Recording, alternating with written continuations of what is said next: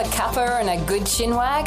The story has real life stories to inspire and make you smile. Weekdays on Vision and on demand in the app. Audio on demand from Vision Christian Media. It never ceases to amaze me how we manage to rework God's word to suit ourselves, to make us say what we want it to say. People argue about all sorts of things that, if we were honest, are plainly obvious. There's only one way, one truth, plain and simple, and if we let it, it's like a firm foundation beneath our feet. Hi, I'm Berni Dymet, and it's great to be back with you again.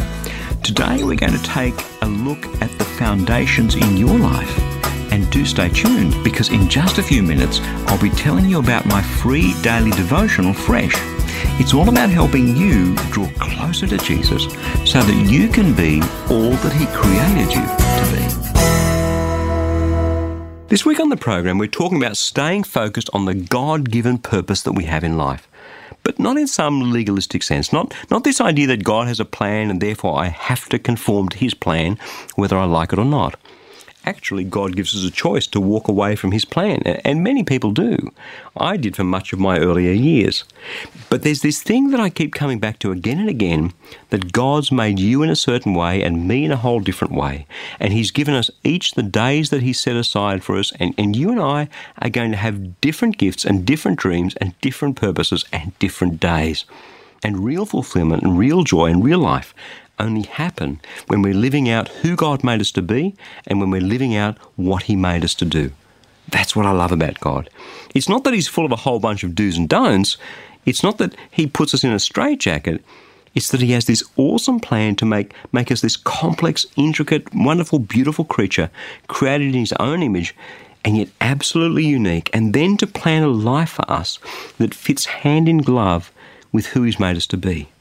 And yet, you and I, we manage to find all kinds of way to, to, to wander away from that plan and then to miss out on the joy and the fulfillment that lies in God's plans and God's purposes for our lives. You and I, we find all sorts of ways to pierce ourselves with the many pains of living life our own way. Sometimes we fall by the wayside, and, and no doubt there are some today who relate to that. But God's call is for us to rekindle the gift that He has placed in us. And that's what we're all about on the program today. And we're doing that through Paul's second letter to Timothy, his protege in the New Testament. A beautiful letter all about rekindling the gift and guarding the treasure that God has placed within us. Now, one of the ways that the gift grows cold and the treasure wastes away is that we allow little foxes into our lives, and those little foxes are the ones that spoil the vine. Most of us have this idea that there are big sins and there are small sins sexual immorality, adultery, murder, theft, they're up there on our hierarchy as amongst the biggies. But a bit of anger or some arguing or maybe this idea or that idea we get into our heads that doesn't quite fit with God's word. Well, hey, we all have that. They're just little sins. And as long as we keep away from the big ones, who cares about those little ones? We may never have quite put it in those words, but that's how most of us think. That's how most of us operate. Now, let me say this the Bible knows nothing of this human hierarchy of sin. To God, sin is sin. It's about missing the mark. You can miss by a little way, you can miss by a long way. Missing is missing, right? And so, as the Apostle Paul counsels Timothy about rekindling his gift and staying focused on the purposes that God has set before him, he actually takes some time to deal with sins, many of which appear to be more the little ones. Let's have a listen. 2 Timothy chapter 2, beginning at verse 14. Remind them of this and warn them before God that they are to avoid wrangling over words, which does no good, but only ruins those who are listening. Do your best to present yourself to God as one approved by Him, a worker who has no need to be ashamed, rightly explaining the word of truth. Avoid profane chatter, for it will lead people into more and more impiety, and their talk will spread like gangrene. Among them are Hymenaeus and Philetus, who have swerved from the truth by claiming that the resurrection has already taken place. They are upsetting the faith of some. But God's firm foundation stands bearing this inscription The Lord knows who are his, and let everyone who calls on the name of the Lord turn away from wickedness. So here Paul is telling Timothy how to shepherd his flock. And the big thing that he's on about is to warn them to stop wrangling over words, to avoid profane chatter. Well, what's the big deal here? Can't people have an opinion? Can't there be healthy debate? Smack bang here in Paul's exhortation for Timothy to stay focused, to rekindle the gift that God has placed in him, to guard the treasure that God's entrusted to him. Why would Paul seemingly go off on this, this, this strange tangent, telling Timothy to tell his flock to be careful about what they say and who they listen to? Because it's the little foxes that spoil the vine. Or to use Paul's analogy here, this loose talk will spread like gangrene. Yuck. Okay, what loose talk? It's talk about the most important thing of all truth. What's true and what's not. It seems that there were some people with some rather long and difficult to pronounce names wandering around spreading the lie that the resurrection of believers had already taken place, which seems kind of silly since, by definition, the people spreading the rumours had missed out, though.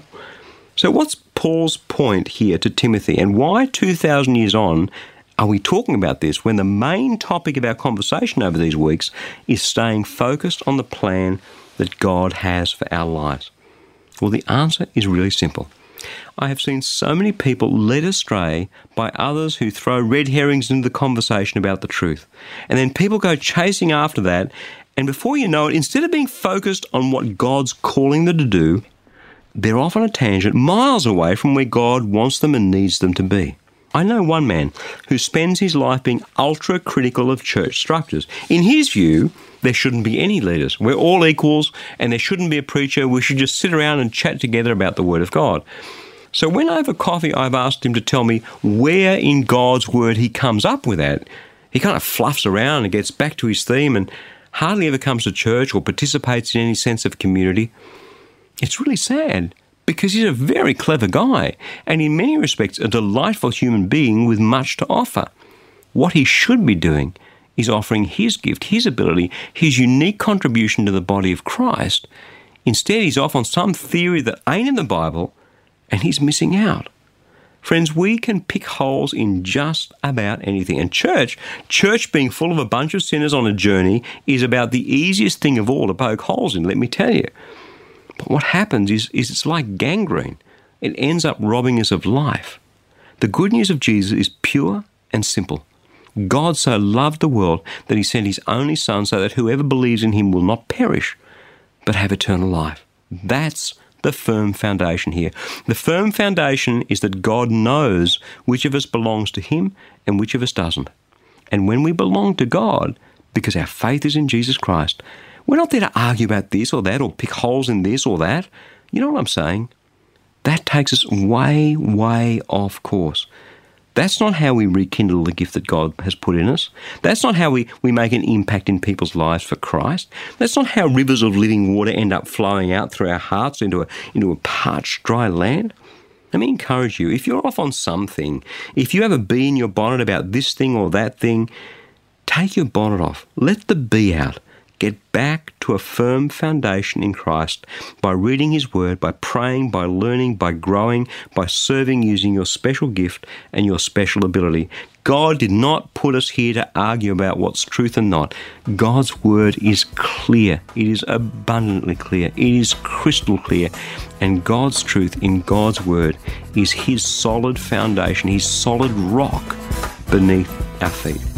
For some people today, it is time to get your life back on track.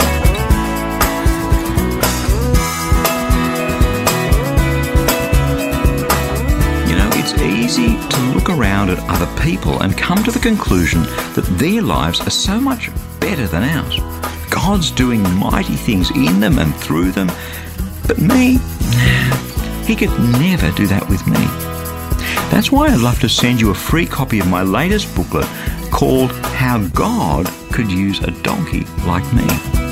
For years, people have been on my back to share more of my journey from being on the verge of taking my own life to where I am now. It's about the mighty things that God can do in our lives.